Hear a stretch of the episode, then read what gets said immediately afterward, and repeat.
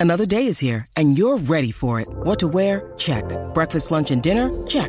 Planning for what's next and how to save for it? That's where Bank of America can help. For your financial to-dos, Bank of America has experts ready to help get you closer to your goals. Get started at one of our local financial centers or 24-7 in our mobile banking app. Find a location near you at bankofamerica.com slash talk to us. What would you like the power to do? Mobile banking requires downloading the app and is only available for select devices. Message and data rates may apply. Bank of America and a member FDIC. When you need mealtime inspiration, it's worth shopping Kroger, where you'll find over 30,000 mouthwatering choices that excite your inner foodie. And no matter what tasty choice you make, you'll enjoy our everyday low prices, plus extra ways to save, like digital coupons worth over $600 each week. You can also save up to $1 off per gallon at the pump with fuel points. More savings and more inspiring flavors make shopping Kroger worth it every time. Kroger, fresh for everyone. Fuel restrictions apply. Mother's Day is around the corner. Find the perfect gift for the mom in your life with a stunning piece of jewelry from Blue Nile. From timeless pearls to dazzling gemstones, Blue Nile has something she'll adore. Need it fast? Most items can ship overnight. Plus, enjoy guaranteed free shipping and returns. Don't miss our special Mother's Day deals. Save big on the season's most beautiful trends. For a limited time, get up to 50% off by going to BlueNile.com. That's BlueNile.com. Still slightly favours the right footer here, but Griffiths, having got the goal, goes again. Quickfather tries it down now. Long way out. Oh, what a goal! What a goal! Fletcher! It's Lucius McCulloch saved it in. Barry Ferguson. Dalglish again,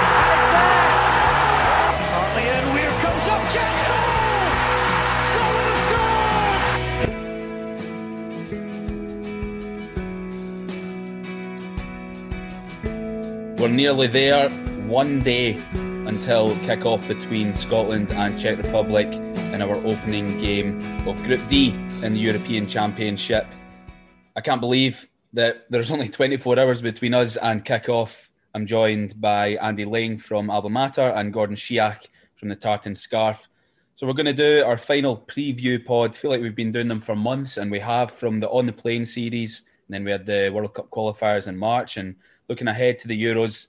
Well, this will be the final one, and the rest of them will be reviews and and seeing how we get on through the tournament. So let's discuss what we want to see from Scotland against the Czech Republic tomorrow.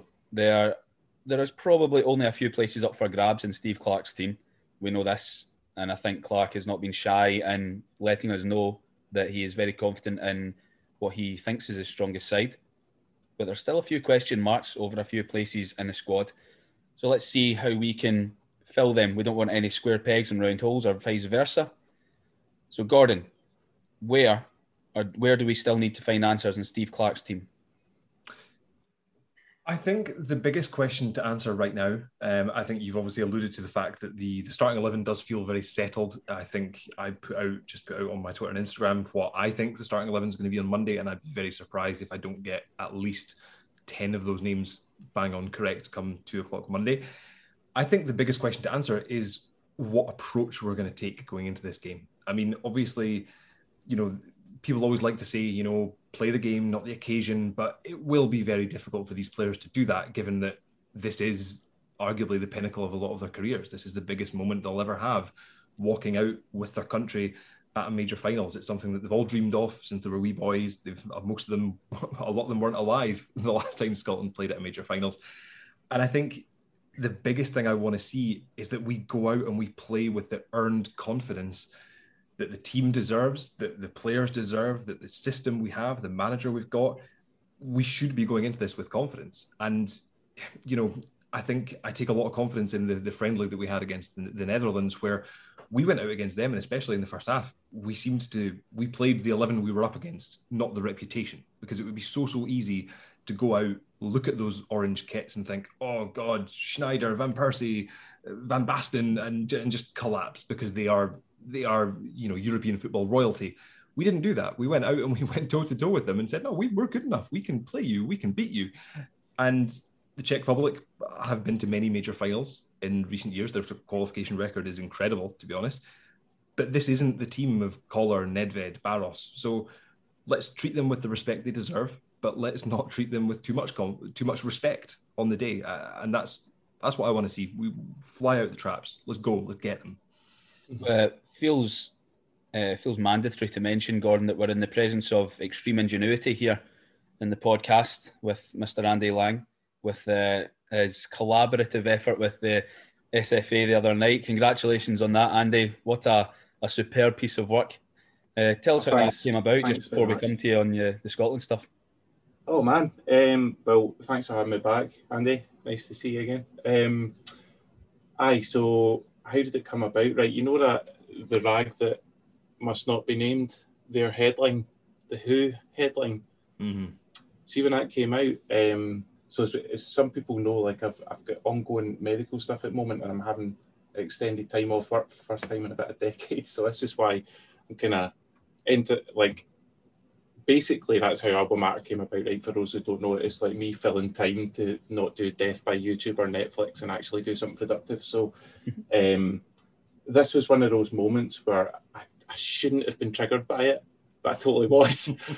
I, I, as I do every time I get frustrated or angry, I just went away and started started writing. So I, I wrote it in about a half an hour, sent it to Finn with some music behind it he was in the bus in London and was like, "It's amazing, man. I can I can see all the visuals forming in my mind." And I was like, "Right, okay." So because he's a really good barometer for me because he's this is Finlay Marks. Finlay Marks, aye. So he's Finn's a good. I, I keep talking about him, man. Honestly, should get royalties or something. But um, he kind of really helped me in Alba Matter and has helped me in Alba Matter. And he's a really good barometer for just telling me if something's crap or if something's half decent. So he was like, no, no, no, I can see this forming. And then between us, we just kind of chatted. He ended up throwing the video. I knew the video would be amazing. I mean, Finn's work's astoundingly good. So um, I knew it would be good. And then we just asked if the SFA would be interested, and and they were. Um, and really, that, that's it. That's that's as simple as that. Um, it fell out of me in like half an hour um, in response to a Sun headline. it was. I've got. I've got. I've got, I've got to say, Jandy, it was absolutely sensational. I mean, there has obviously been a slew, a tsunami of Scotland-related content. I mean, frankly, we're making some right now in the run-up to this Euros, and rightly so. It's great to see the nation excited, but I don't know if I've seen a piece of content that has just nailed the mood and the feeling and like I alluded to earlier, just the ambition that this team has got. That you know, mm. this isn't about you know if you remember back to back to the turn of the year, I sort of started a little crusade. I had a little rant on this program where I talked about the concept of glorious failure and how I thought it was defeatist and awful and it had held us back for years and I wanted it finished. The new thing that I want to do, I was thinking over the last couple of days, the word hope. I hate it. I don't want us to use that anymore. I, I just don't because to me, the word hope is about it's relying on external sources out with your control. Oh, I hope the referee's kind to us. I hope their best player has a has a shocker we don't need to do that because you know we we can be so confident in what we're bringing the players the manager the attitude the system and i think that's exactly what your what your video just absolutely nailed like i said earlier it's this earned confidence this team's got and i remember i was sitting there watching your video and it was like it was like my insides were turning to fire. I was like what is this feeling? It's burning up inside me. So you you you touched me. So and i'm sure you touched many people who watched that video. That's, that's high praise indeed man. Do you know I, that really is amazing because obviously I respect what you guys do, so it's it's nice to hear that. It's it's nice to hear from folk, and it's weird. Like my pals from back home again, they're they're brilliant to just tell me up front if something's good or crap. Do you know what I mean? Or like lands. You can't hide from who you were growing up and stuff. So they, um, my mate who I used to write songs with, right, like punk songs, used to write the lyrics together, and I've always really valued his opinion. And he got back and he was like, "See when you see when you said uh, more of the quality." I got goosebumps, and I was like, right, cool, because that's like the right in the middle of the poem. And yep. to get back to what you're saying, I think so. I believe this about, I mean, Scottishness in general, right? That we should be excellent. Like we, we, we should achieve excellence. We should pursue excellence, and just you know, it shouldn't be like a cheap knockoff or look like a cheap knockoff or something like that. Do you know what I mean?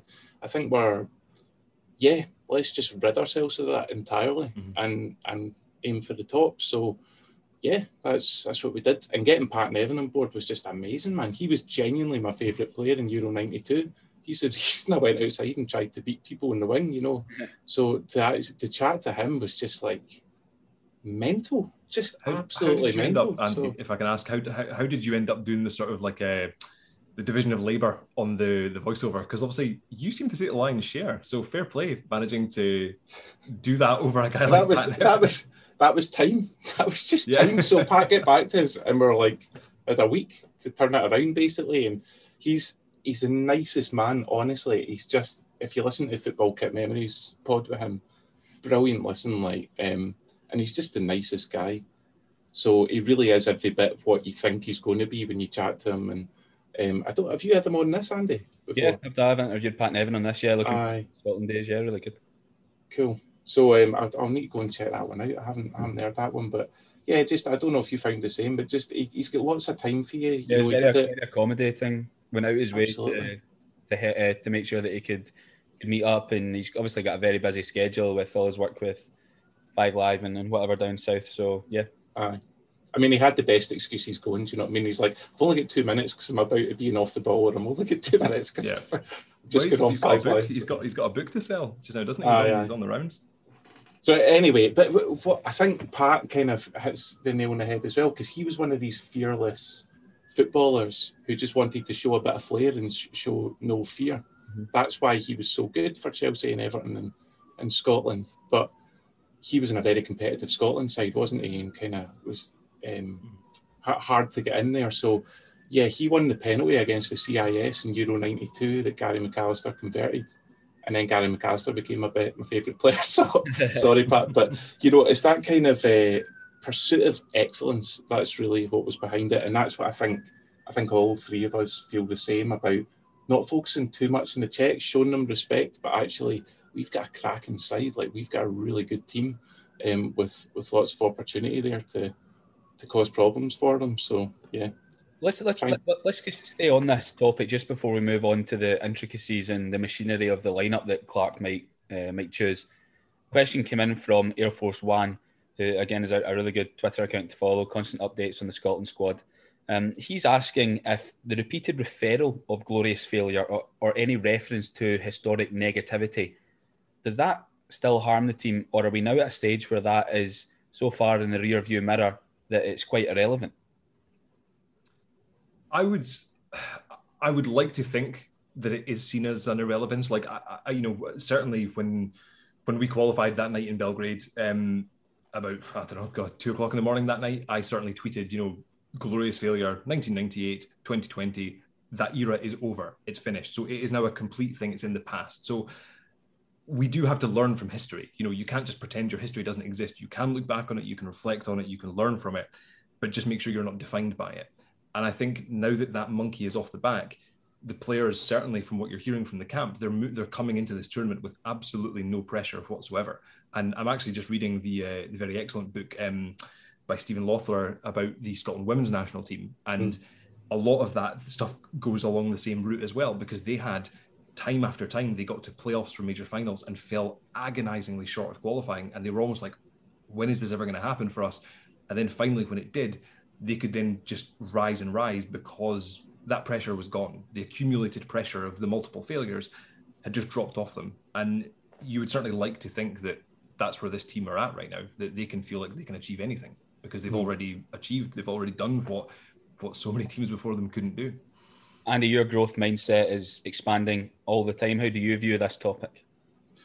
Yeah, um, well, growth mindset is just really quickly for those who don't know, it's you know, it's it's really well researched um, piece of, of science, really, um, by Professor Carol Dweck out at Stanford University. It's got a huge team behind it, and it's been in the sporting world now for the best part of a decade. So it's not a secret, but it's kind of it's growing, no pun intended. So um, I guess because I'm a growth mindset tutor, I like that's the lens that I see things sometimes and hear things, and the um, players' interviews, it really, when it started Alba Matter, it was like the way they were talking, and particularly Scott McTominay, the way that he talks is like people just know it's good, but they don't really know why it's so good.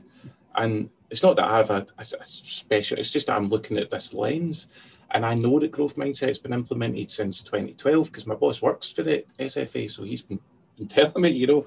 And um, Scott McTominay said something so interesting. It was uh, it's always stuck with me and always use it. He's just like he's just kind of shrugs dismissively of like, oh, can you handle this type thing? And he he, just said um, in a press conference, all our goals are ahead of us now, and that mindset is so powerful. Like it's so freeing um, when you actually grab hold of that and think, yeah, you're right. All our goals are ahead of us now. And you can see since then, I think that was after the Cyprus game, you can see since then that the players really believe it. You know, they really believe that there's, um, hold on a minute, we, we are we're a good side. Like we're a really good side. And actually, let's play like a good side. And you heard McTominay say after McGinn scored an overhead kick, he kind of dismissed it. but that was brilliant because he was like, John McGinn can do that. Like this is mm-hmm. we should be doing stuff like this. Not that we should be scoring overhead kicks. If they, I mean, my heart would be totally jumping out my chest if we had to rely on that. But um, it's just it's almost not surprising anymore that we're doing wonderful things. Do you know what I mean? And I think it's holding on to that and going, that's because of quality. That's because of hard work and effort and quality. That's because of practice. That's dedication. That's not just a magic wand. Mm-hmm. And that's why in the poem, sorry to refer that the wand has been broken, you know, the curse is no more. It's like mm, there's no secret, no secret here.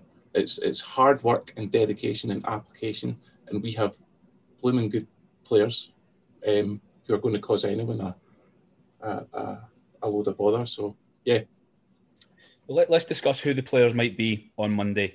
Gordon, just when we were briefly touching on it at the start, I, I think you're right. We all probably could guess at least nine eight, ten of Clarke's starting 11. Now, I know you're an advocate for Dykes and Adams up front together. They they look good, and I think they've they've slotted into quite a nice partnership there. I, I I'm not opposed to it. I don't think they'll do it. Uh, I, I think that Ryan Christie will play. I think that Clarke has extreme faith and trust in Christie, and I think he'll play off one striker with John McGinn. Yeah, I, I, I, can certainly see that for sure. I mean, obviously, Clarke, while while we have had pretty a lot of consistency in terms of selection and setup, there have been very subtle changes between games. In that sometimes you're right, it is Dykes and Adams very much playing off each other. Sometimes it's one central striker with kind of two, I guess, free eights, if you want to call them that, playing off. Sometimes that's McGinn and Christie. So I could certainly see either. I would be I would be more led to believe, just from my own perspective, that we'll see that sort of setup with one central striker at Wembley on Friday. And I was thinking over the weekend that if if if there is only going to be one central striker, the argument kind of is that it has to be Dykes, I think, rather mm. than Che Adams, because I think just the, the way that Dykes set the template in Belgrade for that kind of game where we are going to sit in deep and try and play on the counter, that he can win every header, win every flick on, bring his attacking midfield players into play. So as much as I absolutely adore Che Adams, and I think he brings so much to this team and he will continue to do so, if it is going to be one striker, I, I, I would then say it should be Lyndon Dykes. Is Dykes the man up front, Andy, or or, or is it we choose oh. Adams and decide who plays with him? So can I offer a, a different point of view, just in case? Um, do, was, I, so it's not totally rogue though. Um, I think you'll go with two up front. Um, reason being, I mean, I listened to your podcast with Thomas Danacek. So um, it was excellent, Gordon. But also, he spoke to Pure Football as well, and it was slightly different. And then listening to, I don't know if you fans of the Tifo football channel on YouTube, but that's where I get any of my tactical insight at all. And what everyone was kind of saying is that their centre back pairing is their biggest weakness. Um, they're not mobile. They're they're, they're not quick. Um, our Dykes and Adams, as we spoke about last time, are both their physicality um, their ability to get around combined with their technique is means they're going to be a huge handful. And the Czechs play a four at the back, so it's just two centre backs, two centre backs. So mm-hmm. we might, because we're at home, because we basically need to win this game, I think, then um, or we're certainly going to go out set up to win. I think two up front might actually, and, and then what I think we'll do is that we'll we'll we'll look to hit them um, be via you know Tierney or Hendry if he's playing right centre back. You know we've we've been looking for these out balls all the time where the striker drops into the gap and then we, we, we play it up to them and they either lay it off to the wing back or they put it back to, to the pivot who plays it to the wing back, you know, that type of thing. So we we we need more mobility up front than maybe just a central striker. Is what is what I would offer there. Christie, I totally agree. Andy, I think he's been I think he's never let himself down in a Scotland shirt. I think he's been absolutely brilliant for us. And he certainly is like he's like a he's like a bee. He just buzzes constantly up front. He chases everything he harries. He, but I don't know if he's got like the physical. Well, he's not got the physical capabilities that uh, that Dykes and Adam bring, and I think we might need both of them. Um, whether it's the right centre, centre, right centre back or the left centre back, hitting them with those balls, because we're going to need to get up the pitch um, and into the area that the Czechs are weakest. He's, he's, he's, so, quite, he's quite aggressive, Christie, but he doesn't have the same natural strength as the other 2 mm-hmm. Yeah, yeah, and I, I, think I think as well that if, I mean I, I am an absolute advocate that we do play two up front because as of as we've said all along that I think the Czech game is must win for us. If if we have ambitions of going to the knockout stage, I think it's, it's so so so essential that we start with a win just to get the momentum going, get the three points in the bag.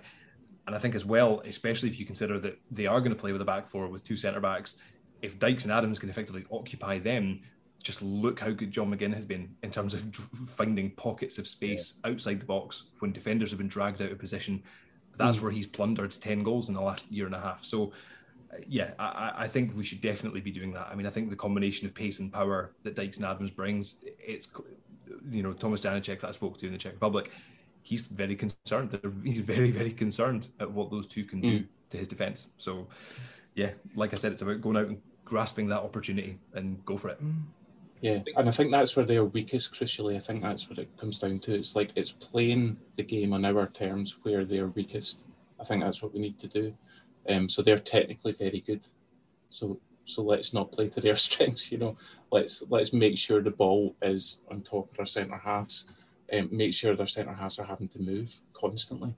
Um, and for that to happen, sorry, I, is it okay to go into this? Uh, McTominay, I think we need to see a total totally colossal, colossal, sorry, yeah. totally colossal performance from Scott McTominay, like a Europa League, like PSG away, Barca at home, Man City away, you know, where he just dominates.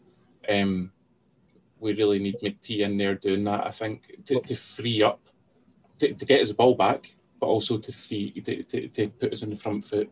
I think that's going to be crucial. Is, will he be coming into direct contact in midfield with Soucek?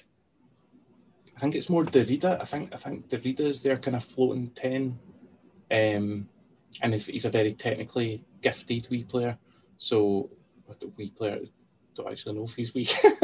you know what I mean? Um, but McTominay sees the big games approaching and kind of seems to run meet them head on. You know, he's that kind of player. So we really we need him to have that game, I think, um, and just boss that midfield. Yeah. yeah. Sorry, go. No, no, no. I, I don't think that we, we need to spend much time discussing who will be playing in centre mid. I know that there's been debate around Gilmour. For one, I, I, I can't see it, guys. I think that McGregor and McTominay will be the two there. Um, agree? Yes. Yeah, yeah. certainly. Yeah. From the start, definitely. I know that plenty plenty of people would like to see Gilmour in there, and I think he will get game time throughout the tournament because mm. um, he's, he's too good not to, really. But yeah, the Clarke Clarke has his loyalty and his faith in, in the players um, that have, have done well for him so far. Um, so I think it'll be McTominay, McGregor, and then McGinn in front, and then with the discussion we just had, is it then going to be another midfielder next to McGinn, like Christie? It'll be Christie, Armstrong, Fraser. Turnbull, mm-hmm. Fraser maybe, uh, and, or two up front, as we just mentioned there. Um, so that, that that's uh, that's one part of the field. The the fullbacks are set can't see Patterson starting over O'Donnell uh, and Robertson on the other flank. Tierney will play centre half. The other two centre halves are maybe quite interesting um, because everyone really in the squad has has done fine or well when when called upon in, in, in those positions at centre centre half and right centre back. It doesn't feel like a a toss up because I feel that Clarke does prefer Hanley and Hendry, but Cooper, Gallagher and McKenna could easily come in. Yeah, absolutely. I've, I've got complete confidence in all of those guys. I mean, you're right. They've, they've all got, you know, we've we've spoken before, you know, especially when we're doing doing the on the plane series, we kind of spoke about the kind of the money in the bank that each player had in terms of recent Scotland performances. And frankly, all of those defenders have got a fair amount of money in the bank. I mean, Declan Gallagher's mm. still got Mitrovic in his back pocket. Um, Liam Cooper, I thought was phenomenal against the Netherlands. I thought he was one of the standout performers against the Netherlands, so he would more than merit a start. And yeah, McKenna has certainly got a fair few impressive games for Scotland as well. I think for consistency, I think it will be Hanley and Hendry, and I'm more than happy with that. But you're right; it's just it's an exciting time, and we've spoken before about the dearth of options that Scotland have had at centre back. That now we've got multiple that would be equally happy with. It's mm. it's crazy. So, sorry, Andy. Sorry, Andy. Go. Uh, I feel it's important to dispel a myth about Hanley that I feel maybe a lot of people might not know. I certainly didn't. Uh, I, well, I, was just going to say that, so that's good that we both were going to say the same thing. uh, I uh, I did a podcast. Uh, myself and Rory Hamilton went on to a podcast the other day uh, with hosted by Stuart Hodge, who is a journalist covering various or working for various companies, and it was good fun. And he did a lot of work down at Norwich City over a few years and he, he's a big Norwich fan now, so obviously he keeps close tabs on the boys um, at Naismith when he was there, and and McLean and and Hanley now. Hanley is the second fastest player at Norwich. Wow, off the ground, which I would have never predicted. He, he's, he's he's second in the speed trials this season at Norwich. That's so incredible. yeah, and I would never have, have, guessed that. And I think it's just because he's quite a he's got a big wardrobe frame, quite a big head, lumbering figure. Like you can't imagine him being quite sprightly on his feet. But yeah, there we go. Uh, so I think that's quite quite uh, comforting to have that. Yes, his primary goal was probably to to do what Gallagher did in Serbia and just go and win the ball, clean people out, take care of business. But if we are caught out, he, he can get back in time. I would like to imagine. Mm-hmm. Yeah, he's, he's he's almost like a like an alligator where you know they sort of just like they, they, they sort of just like sit in the in the in the water and then they pounce and their speed over a short period is unmatched and that's how they're apex predators. It's, uh, it is, uh, Andy. It's, it's very deceiving that stat, isn't it? Aye. Well, do you know, it's not even the stat that I was going to throw your way, which is brilliant. So I didn't know that at all. Um, but again, I came across a similar stat, which was, um, and it's totally legit. I think he has the highest pi- passing accuracy for a centre back in the championship this season. Okay, he's centre backs, you know, um, often it's, it's the ball out to the wing or whatever, and it's quite safe.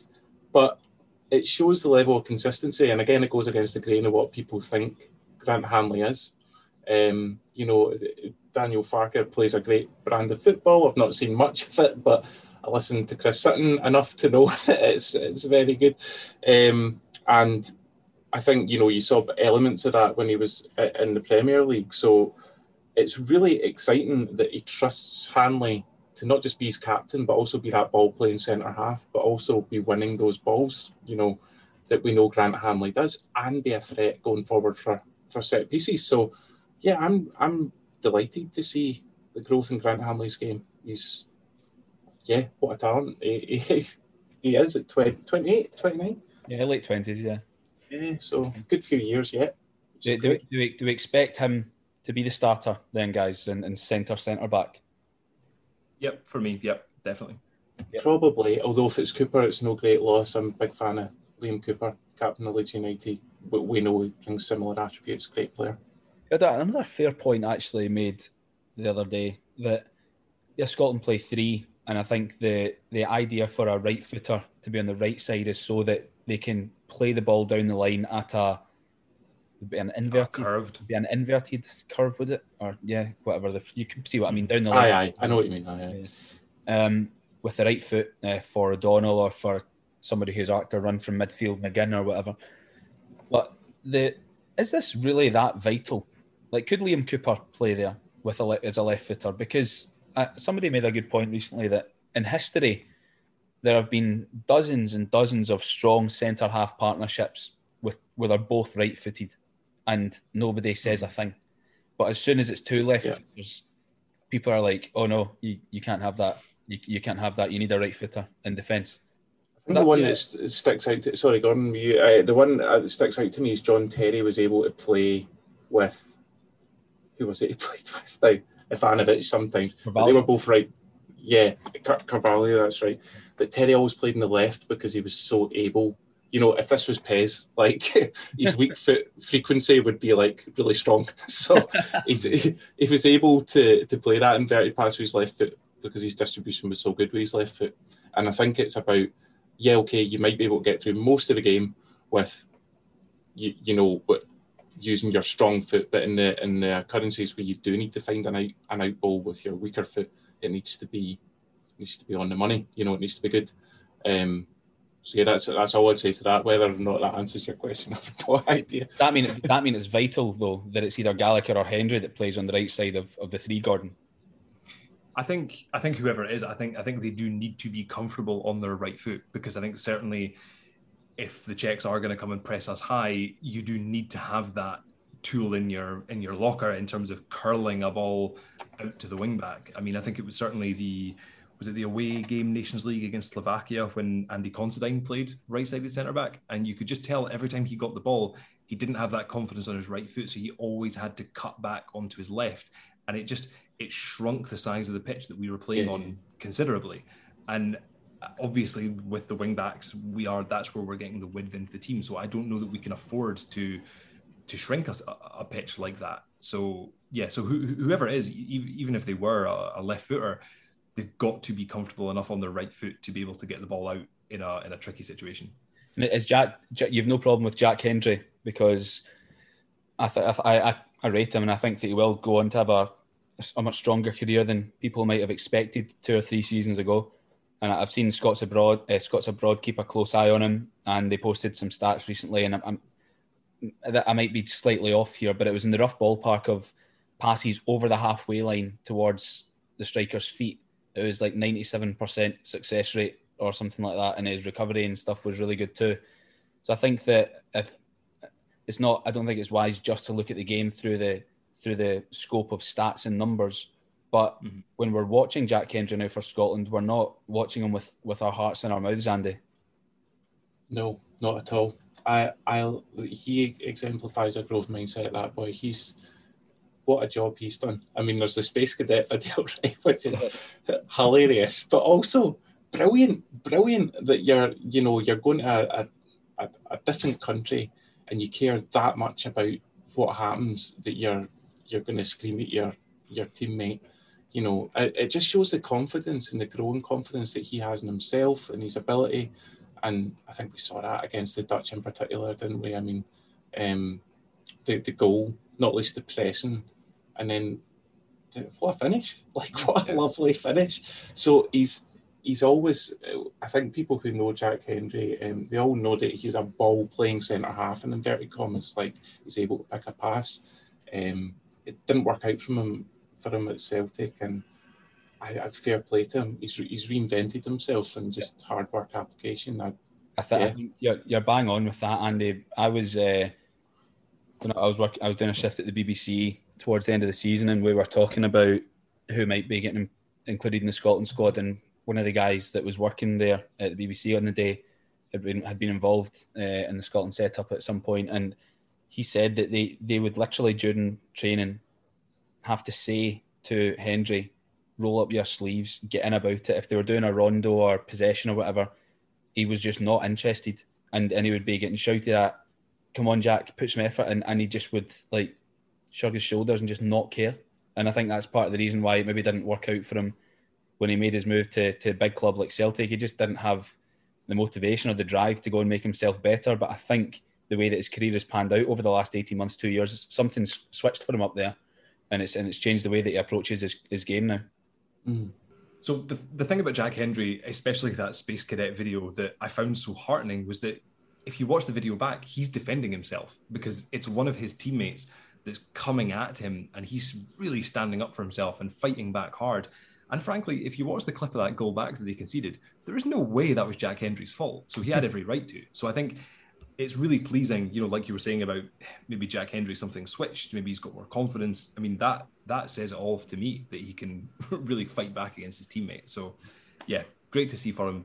Absolutely delighted for him, and hopefully he starts on Monday.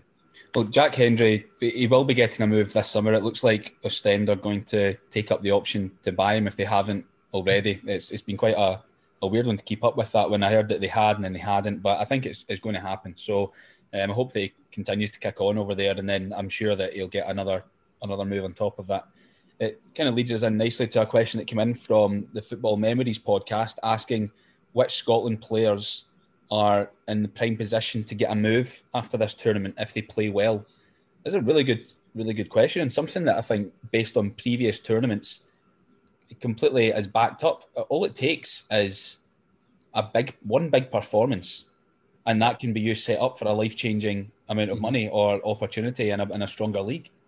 I think uh, I think I think El Hadji Diouf in two thousand two was probably, yeah, with the poster boy pa- for Papa Bouba Diop as well. Exactly, yeah, for post post tournament moves. Yeah. yeah. I think that, that, that, Ryan Christie is one that will be on the move at some point. Uh, I would expect it to be this summer if Celtic want to get any kind of fee for him. He won't be signing a new deal, and it's up in. Uh, I think it's actually up in January, isn't it? His contract ends this season. Before, so yeah. yeah, so if, if he wants to leave now, the Celtic want to get any money from him, it needs to be now. So mm. yeah, it looks like Christie, regardless of how he does at this tournament, will will be getting a move. It's the usual suspects, mm. think Burnley, Norwich, Leeds. I think are the ones down south. Southampton, Southampton as well. Of course, well. he's a Celtic player. I of course Southampton wanted. so yeah, um, he'll be one that is on the move. Declan Gallagher signed a pre-contract with Aberdeen. What about the others, guys? Any suspects that you can you can suggest here? I think I think for me, Callum McGregor is probably the other one that stands out as a guy who it, it is possibly his last big opportunity to make a big move this summer. I mean, obviously he's been at Celtic for a long time. He's had incredible success at Celtic. He's coming off the back of a poor season, the same as every other Celtic player, frankly. So this could certainly be a big opportunity for him to put himself in that shop window. He's the right kind of age to make a, a, a relatively big move for Celtic. So he's one I'd look to. Beyond that, I, th- I, think everyone's pretty well settled. They've either joined clubs relatively recently or they're at clubs that they're not going to leave. I mean, Kieran Tierney's not leaving Arsenal anytime soon. Andy Robertson's not leaving Liverpool. McTominay at Man United. So I guess really the only what other one that I would think could have an opportunity is probably John McGinn. I mean, this is a guy who I don't think he's underrated anymore in the Premier League, given what he's done at Aston Villa. But Aston Villa are still a middle to bottom end Premier League team. And if he goes out and has a great campaign, scores a couple of goals, he is very eye catching in his style of play. Well, yeah. and Liverpool certainly... are looking to replace Wijnaldum. And I've, I've thought for ages, I mean, I don't think I'm alone that he, he would be an ideal Klopp hmm. player. Yeah. You know, so. Yeah. You never know. Yeah, he was certainly one that came came mine for me, Gordon. But sorry, when you go, continue. McGinn's definitely a shout, and I think that more than just a handful of clubs in England and maybe beyond have been keeping a close eye on him uh, at Aston mm-hmm. Villa, and he's he's gone from strength to strength. Let me proffer Lyndon Dykes for potential for a move if he has a strong tournament. I think Certainly, that he's a he's a well, he's a bit of a battering ram, isn't he? I'm pretty sure there are a few managers in England that, that like to use that sort of approach. I wonder if he per- performs anywhere near to the level he did in Serbia, then people will take notice. Yeah. Yeah, yeah, absolutely. Yeah, I, I mean, certainly he, he, he seemed to take a little while to acclimatise to the English Championship. You know, considering he was coming from the Scottish Premiership, but certainly he ended the season very strongly. I think was it seven goals in his last ten games, a couple of assists mm. as well. So he's flying into the tournament. And you're right. You know, when it comes to recruitment at any club, a striker who scores goals will always be in demand. So yeah, certainly if he if he nets a couple this summer, he could have some very interesting phone calls after the tournament. Mm-hmm he's yeah. been a handful wherever he is to come back to the first, you know, going back to that famous Celtic uh, Livingston game where Christopher Jullien, was it came out and kind of apologised and said he needed to toughen up. It's like don't apologise, man. You're playing Lyndon Dykes. That's uh, he's just quality. um, but I think it's something surprise. Another surprising stat I, I took from Dykes and Adams was like they both had seasons quite quiet, good seasons, but quite quiet. You know, Dykes ended strongly, Adams ended strongly, but um, both their uh, expected goals and assists per 90 were like 0.5. So every other game, they'd expected to get a goal or an assist at a really decent level, you know, and not playing for the best teams in their division, which I think just highlights the quality we've got up front now. So yeah, I'm with you. I don't think I think Dykes seems to just make the step up. Took him a wee while at QPR, but he's just, yeah, just seems to trust his ability and, and does what he does, and he's really effective at it. So I, I, I came in thinking, Gordon, you, you had one of mine straight out the bat was Callum McGregor. I'd be desperate to see McGregor get a move. I'd love to see him. He was under Rodgers. He was just amazing. Like such a brilliant player to watch. And I think to get the best out of Calmac, he, really needs a Scott Brown next to him um, to kind of free him up to be a bit more forward thinking as that kind of playmaking pivot, you know, rather than the. I think he's had too much responsibility to carry um, this season. I think he's trying to do it all. He looks like a man who's trying to do it all for Celtic. Whereas when he had Ryan Jack next to him in Belgrade, he was he was brilliant and he got the assist and he was just forward thinking from a deep line position and it was everything that everyone loves about Callum McGregor. So it would be brilliant to see him flourish in his peak years for Leicester or something like that, you know, um, because Rodgers knows the quality he's got, and with like an Ndidi alongside him or something, he could he could definitely flourish.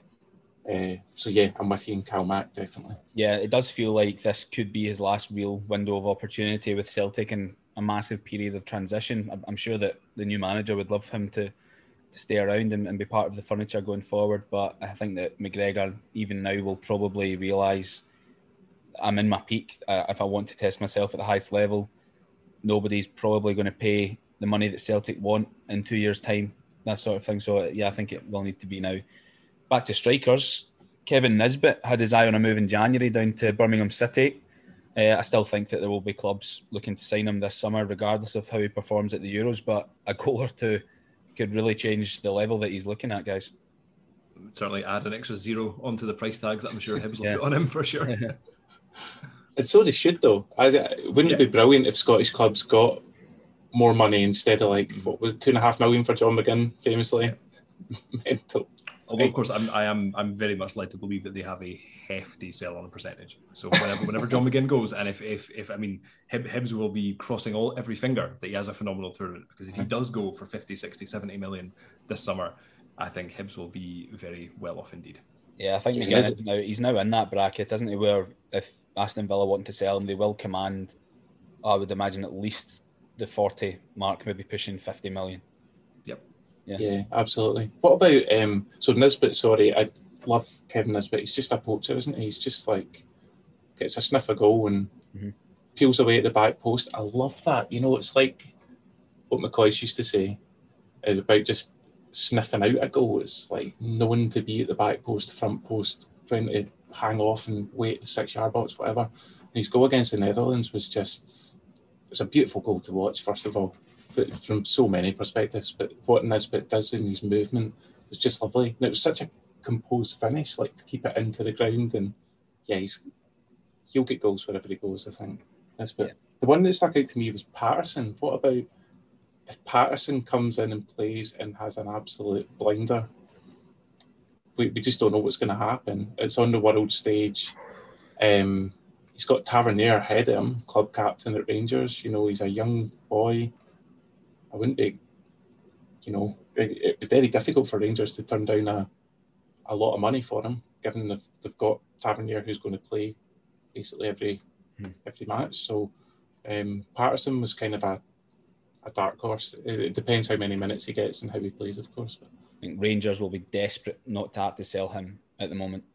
Absolutely desperate. And I'm, I'm still not sure what they'll do with Patterson this summer. I don't think that they'll try and send him out on loan. I think they'll be content with having him as backup uh, to Tavernier and giving him maybe 15, 20 games next season. I, I, don't think Rangers have any intention in, in passing him off to Hearts or Aberdeen or a club down south for the season. I think that they're they're pretty set on and giving him the chance to to really get up Tavernier's arse a wee bit and, and try and, and try and push him on.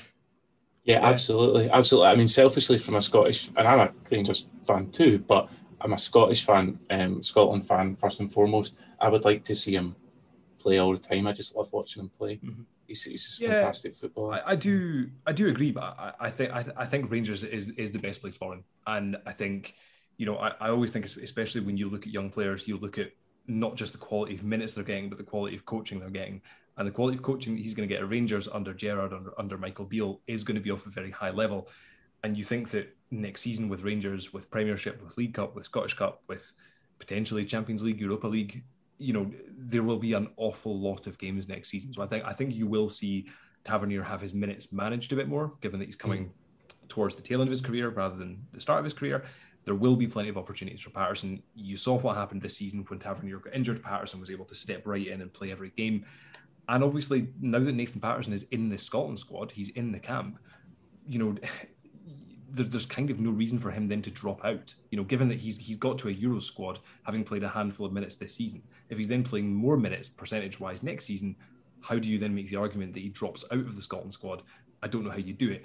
Especially, I mean, we all remember the days when Alan Hutton. There were times when he was at Aston Villa that he was playing more for Scotland in a season than he was for, for Aston Villa. So, I yeah, I, I'm I'm happy with Nathan Patterson being where he is. He's only 19 years old, so development time, more minutes, progress. But yeah, keep him around the Scotland squad for sure. The, we're just strictly focusing here really on the, the first game, and we touched on what we would like to see or what we think Clarke will do against Czech Republic. We're going to do separate preview programs for England and the Croatia matches.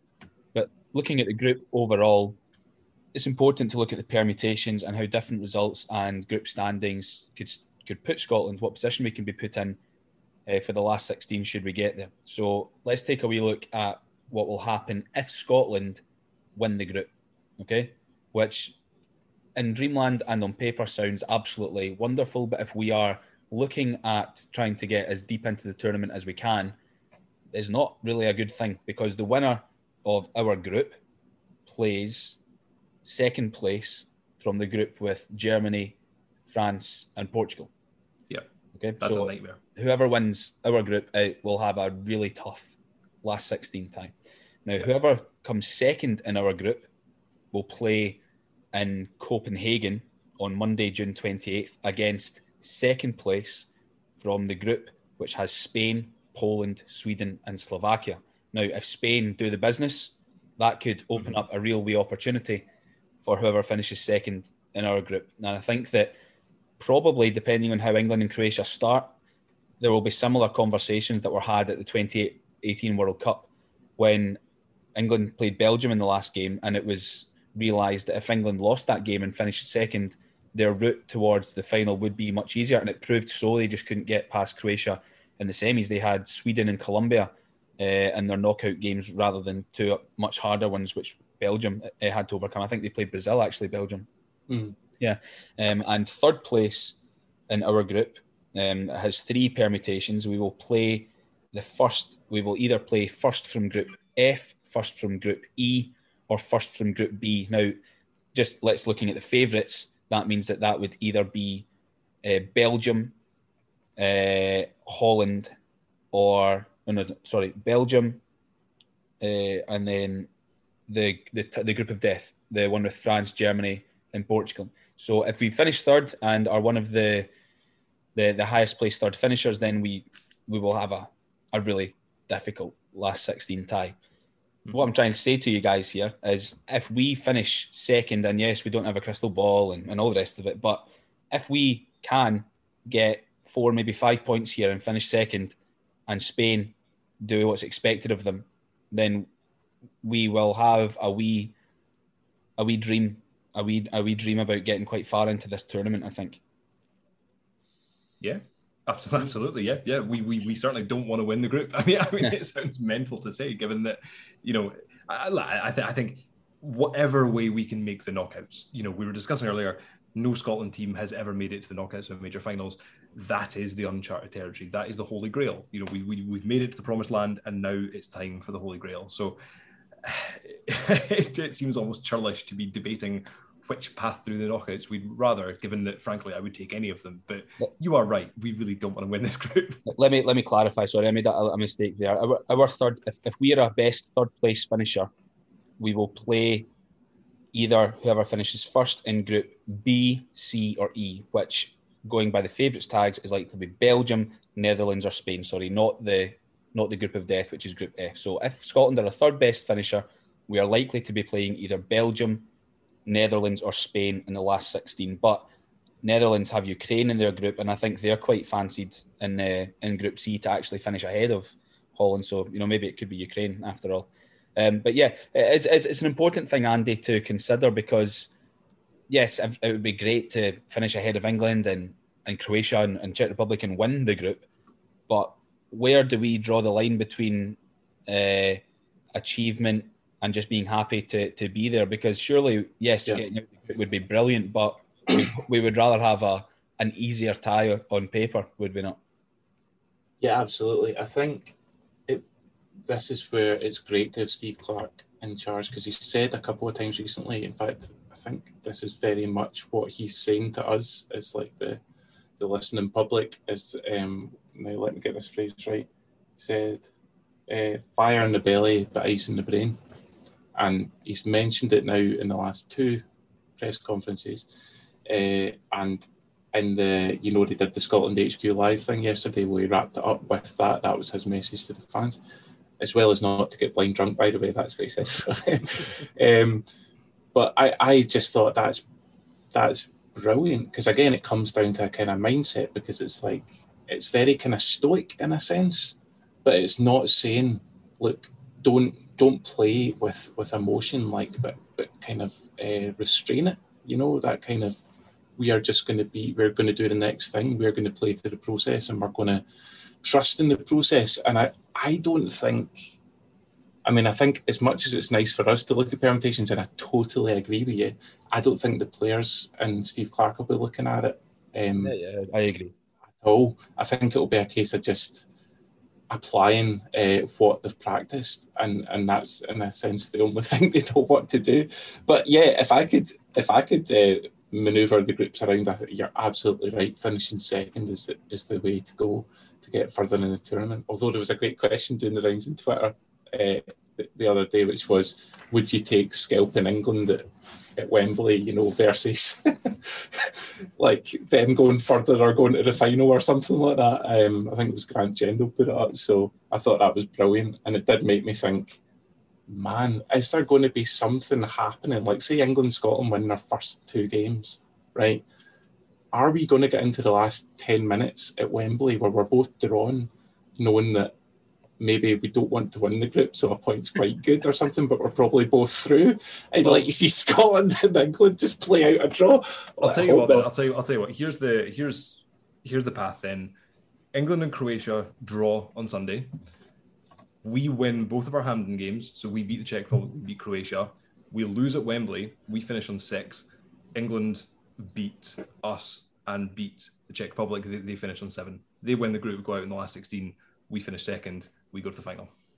Happy days. The same way Wales Wales did, yeah. you know, the, yeah, the Welsh route. Let's do that. I think Celtic brothers. Wales Wales uh, managed to get out of of a tough group. They were narrowly beaten by England, weren't they? Daniel Sturridge, or was it Vardy or Sturridge? One of them scored late. Sturridge last minute. Sturridge. Uh, and then remember they beat Russia 3 0. Just mm-hmm. just like that in the group stage. Shrugged them off. Amazing. And I, I can't remember what their other result was, if anyone can jump to mind with that uh, in the group stage. Can't remember. Not sure. Anyway, well, I recall. The, uh, but what, what they had, and I, I think that uh, Russia for them was a, a really impressive, strong victory but I don't think it was a marquee victory. That was the Belgium one for Wales. The, the mm-hmm. marquee victory when they knocked out Belgium in the, the quarter final.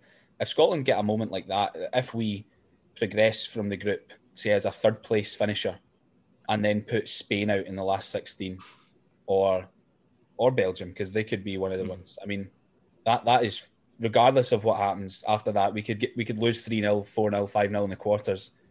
Irrelevant. Yeah really. That that is a really strong tournament showing to get out of a, a group that we're in and then beat a strong team in the last 16, you know? Yeah. yeah. Well, bear in mind, bear in mind that in 2016, at the last Euros, Portugal drew all three group games, went through as a third place team in their group, and won the tournament. That's crazy. The, we, we, we need, we need to be careful here as well because the Czech Republic game, uh, I think most people are saying, you know, beat the Czech Republic and that should be us through. Three points on the board should see us should see us through. But looking back to the last year Euros, two seconds, I'll just pull it up. I, I, certainly know that Albania went out on three points and a negative goal difference. Yeah, I think I think I think two teams went through with three points. Portugal being one their of them. goal difference was better. The goal difference was level. Like Portugal's goal difference was zero. Northern, yeah. So Albania went out on three points, negative two goal difference. Slovakia went through. That was the other team in England and Wales group. They went through on four. Uh, Northern Ireland went through on three points with goal difference of zero. Uh, Turkey mm-hmm. went out on three points with a negative goal difference of minus two, and Republic of Ireland went through on four points, and Portugal went through on three points and a goal difference mm-hmm. of zero. So three points and and a goal difference that wasn't negative was enough to see you through. So if we beat Czech Republic, let's just say one 0 and then mm-hmm. lose two 0 to uh, England and three one to Croatia, we are staring down the barrel of getting knocked out in the group yeah. stage, despite yeah, definitely the first yeah. win. So I think we, we really need to be aiming for minimum four points here. I reckon four points will see us through. I'm absolutely certain of that. Yep. I think goal difference as well. If you look at the Italy game last night, I mean they look brilliant. First of all, they just were a joy to watch. But we want to be Italy in that game. We don't want to be Turkey. So that goes without saying. But I think you know that kind of third goal for Turkey. I just I watched it go in and I was like, oh, like three nil's an awful lot more than two nil when you've only got three games to play. Yeah, and we, you know, we. Let's be honest. Let's. I don't believe in chance and cursing and all that stuff, right? So, if we do lose our opening game to Czech Republic, let's hopefully we don't, right? But if we do, let's try and lose one 0 Let's try and lose by one goal. Let's not like yeah, go mad and and throw everybody forward and then despair when we when we you know lose. I yeah. think that's very important to kind of have the long view there because you're right. You still get two games to play. You can still pick up four points in those two games. You can still pick up six points in those two games. You know, so I think um, anything can happen in football. We need to kind of, just as Steve Clarke said, kind of have that. Uh, what was it? Fire in the belly, but but ice in the brain. So so not charging forward. And it's, it's important to consider that if that it feels like there's such a massive swell of optimism and expectation around the Czech Republic game that if we lose, then we might as well just forget it, um, and that'll be it done. Because it seems to be that everything rests on this game. But it's important to recognise that it would be such a massive, massive start. Yes, if we do beat them, but it's not over. If they do narrowly beat us, we mm-hmm. we could. I, I know the odds will be maybe not stacked against us, but certainly against us. We could nick a point from England and beat Croatia. Yeah. Mm-hmm. Well, especially especially if England and Croatia have started with a draw as well, you know, because then if we did lose, we're only one point behind both of them. So, yeah, uh, you're right. Absolutely, you can't uh, you can't win a tournament on day one. Uh, you can go some way to losing it, as Andy's saying. You know, if, if we do lose by a few, but I, I, th- I think the Scotland team's moved past that. You know, early in Clarke's reign, we saw that when you know, we conceded one against Russia away and then we're 4 0 down 20 minutes later. I, mm-hmm. I, I, can't, I just can't see this team doing that now. Yeah, no, I agree completely. Yeah. Yeah, well, uh, unless there's anything else, fellas, I think we've pretty much covered most things there. Um, I don't want to go too deep and start asking you for predictions and stuff because we never really know. And the, the, the, the team, as we covered, probably has eight or nine people cemented in there, um, and that we've covered really the strikers and maybe one of the centre halves.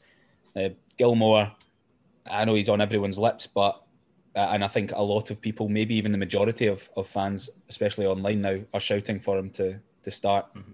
Can't see it, and, and we agreed that that yeah, McGregor is is going to play. Um, I'm absolutely sure of it. Um, so unless there's anything else you feel we've skipped over, that does us for a Czech preview, and we can be back on on Tuesday uh, to to discuss how it's gone. Either way, so exciting. So, two so, so two nil Scotland, by the way. I know you weren't asking, but two nil Scotland. We're, we're winning. okay, I'll ask you then. I'll ask you. What, what do you think, Gordon? Uh, one 0 Scotland. I'll take that every day of the week. Yeah, one 0 would do nicely, wouldn't it? Yep. I just, I, I just want, I just want everyone, everyone to enjoy it. You know, I mean, we've waited 23 years, and there's, there seems to be some folk online that just want to, they want to knock us out before we've kicked a ball, and th- these are the best days of our lives right now. So let's just enjoy it.